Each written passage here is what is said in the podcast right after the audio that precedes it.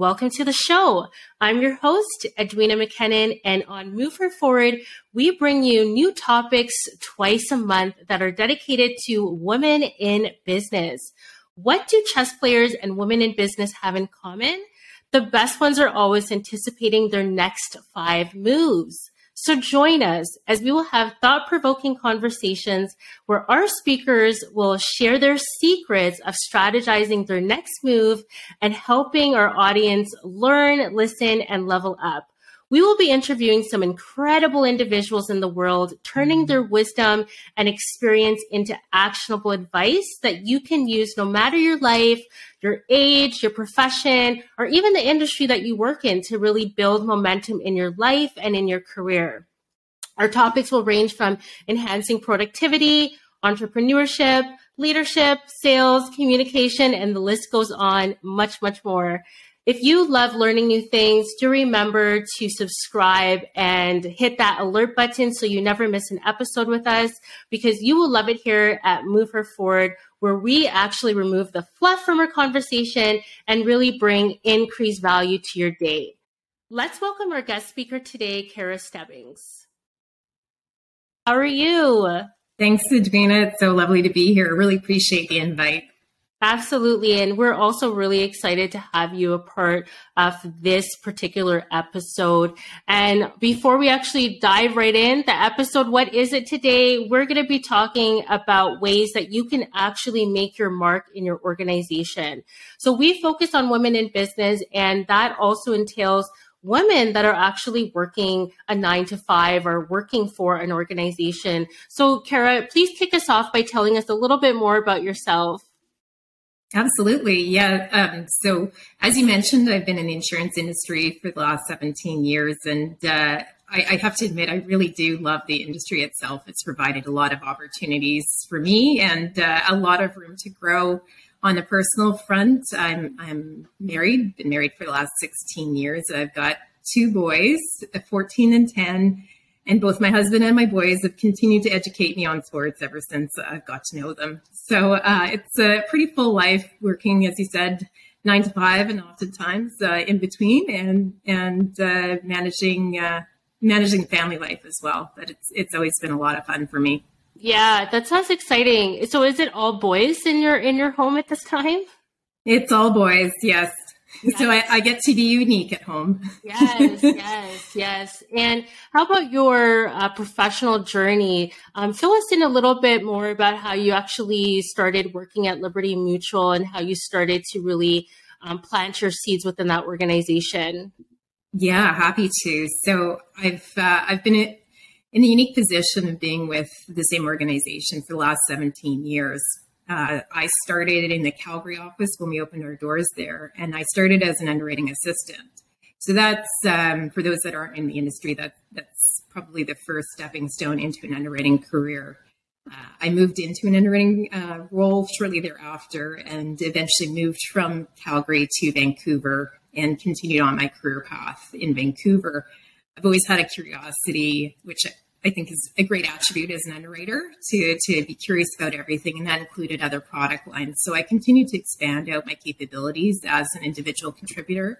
And eventually that, that gave me opportunities to start to lead uh, a team of people in the Vancouver region. So that role that I, I possess today is regional, um, regional leader for BC and the territories. That, that didn't exist when I started my career. So it, it's been an exciting journey.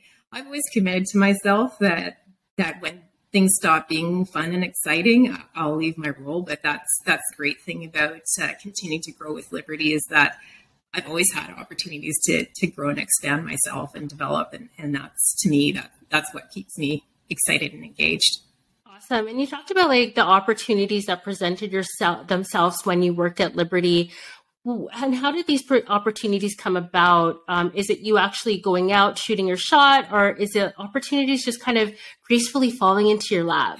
yeah, I, you know what? I don't think there's such a thing as, as things falling into your lap. And, and if, if I could give advice to anybody listening, I, I think that's, that's one of the keys to having success is that proactive mindset. And, uh, when I think about career pathing from an underwriting perspective, probably any professional career, the, the first few steps are, are pretty clear as far as potential for advancement. I think in those early stages, it was critical to really understand what does that next role look like and what what are the skill sets needed for that that next role, so you can start to develop those those skills, those opportunities in your current role before you get to that next role, or have that ability to showcase you can do that next role. Yeah. Um, and I know a lot of the listeners right now are working in an organization where they are looking to grow and go up that corporate ladder. And you mentioned the first few steps. And this is what the episode's really about is how do you strategize those next few steps? So what was the thought process that kind of led you to the position you're in right now? Like those two first baby steps, like how did you strategize moving into that underwriting role that you talk about? Like what was the the mindset behind it and the thought process? Honestly, it was it was putting myself out there and and sharing. I think sharing is a big part of it, making making it known what you want to do next and be willing to to take on those opportunities as they come or create them for yourself. So as as an associate um, or an assistant at the time, I, I did that assistant role, but we were we were very busy in those early days and underwriting support was needed. So I, I raised my hand to, to help out, knowing that that would give me experience on the underwriting side and put me in position for promotion when there, the opportunity existed. And lucky for me, because we were growing at such a clip, that opportunity presented itself very quickly. Yeah, and something that I love that you said is just making it known, right? Making it known mm-hmm. that you want to move into a particular position. Um, I find with women, we are a little bit quiet. We move in silence so much that nobody really knows what we're trying to do. And I really, I really love that you are letting our listeners know, like your first two baby steps getting into that ladder and up that ladder really starts with just letting people know what you want um, and then speaking up about it. I think that's really crucial. So you started off. You know, as, it, go ahead. Sorry. Sorry, I mean, uh, I was just going to add on to that thought. Something that I've heard a few times since I've moved into leadership roles and people management roles is, well, my work will speak for itself and I will be promoted into the next role. But I, I think it's critical to to really share and, and be your own brand ambassador to to make clear to people what what it what it is what the strengths that you bring to the table, but also I think people can make assumptions on your behalf that you would be happy in, in a certain stream or in different in a certain role. So if you're not advocating for yourself in the direction you want your career to take, you may miss out on some opportunities. Absolutely. Absolutely. A good point there for sure, right? Just kind of getting up that ladder and making yourself known and, and moving in making noise. And that's actually been one of my mottos for women in 2022 is stop moving in silence, make some noise when you're doing things, raise your hand, shoot your shot, right? Um, don't get stuck in the weeds at, at work, really start to elevate your voice. Um, what was some of the challenges that you faced when you were actually trying to get up that corporate ladder within a large organization? Well, I, I, I think you know your comment about raising your hand is uh, is really relevant to to some of the challenges that I may have faced at times. I, I think I was overly silent on, on advocating for myself and, and, where I wanted to go, uh, who I wanted to be within the organization at times, and and certainly I've learned from that. So for every failure, there's opportunity for learning, but.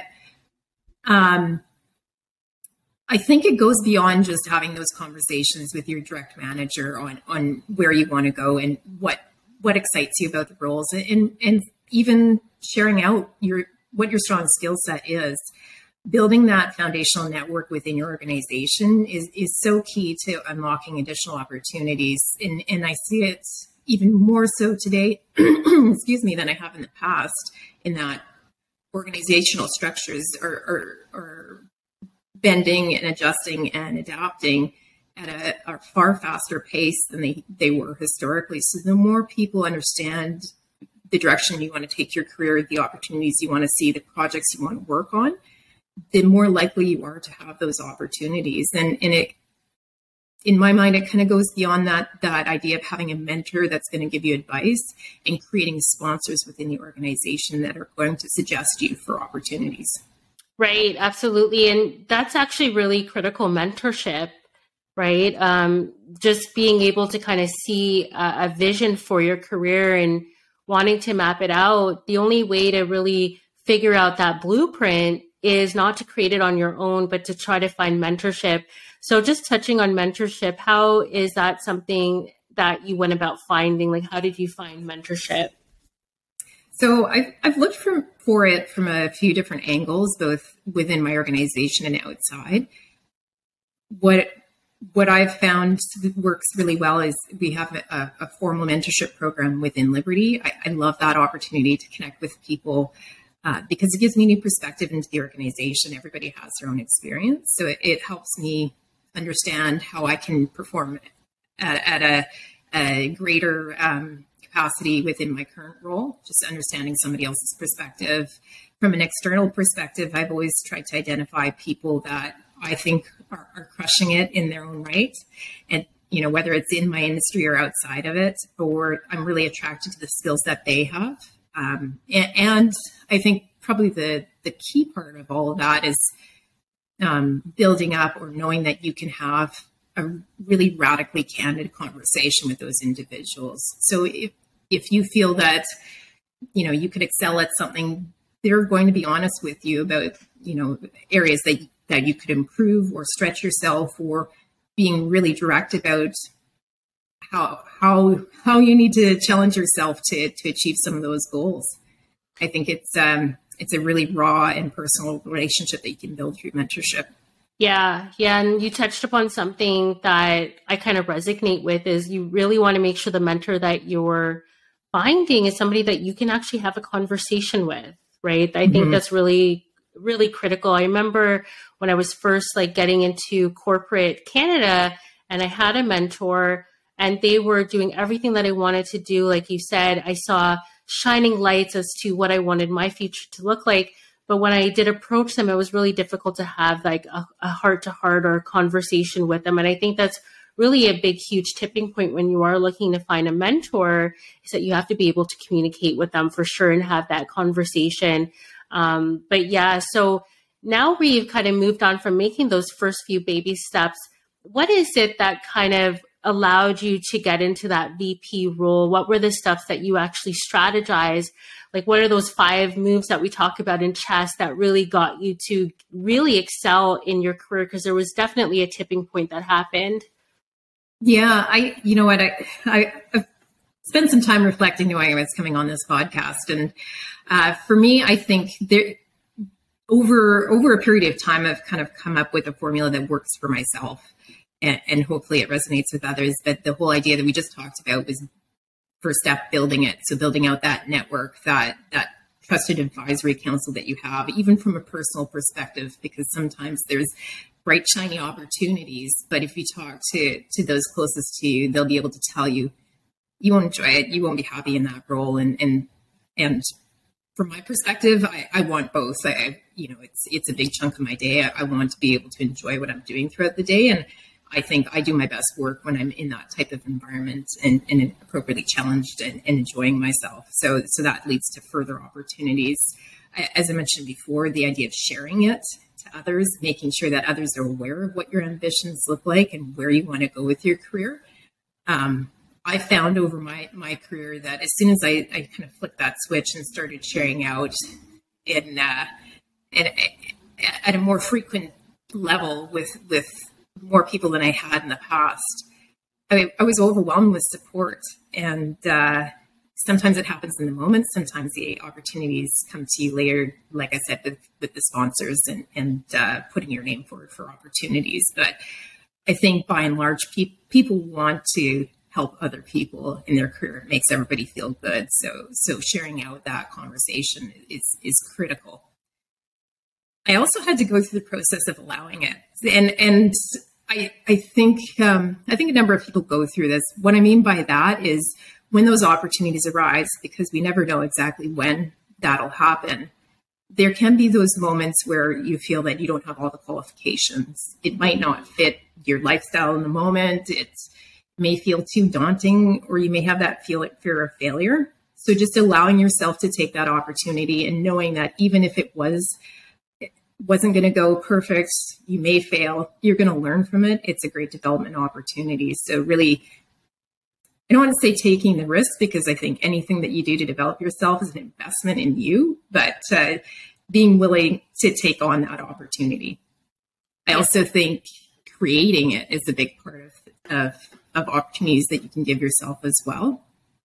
And to me, that means being really attuned to where you want to go, what what you have capabilities in doing, and where the opportunity within the organization exists. As I, I said before, organizations and and uh, their structures change at a, a, fairly frequent basis. So if you can start advocating for an opportunity that doesn't exist today, um, you you might be in luck of finding that opportunity, or maybe there's something that that's at that level in a different direction that you hadn't even thought about. But I, I think you can be your own advocate for that role that that doesn't even exist today.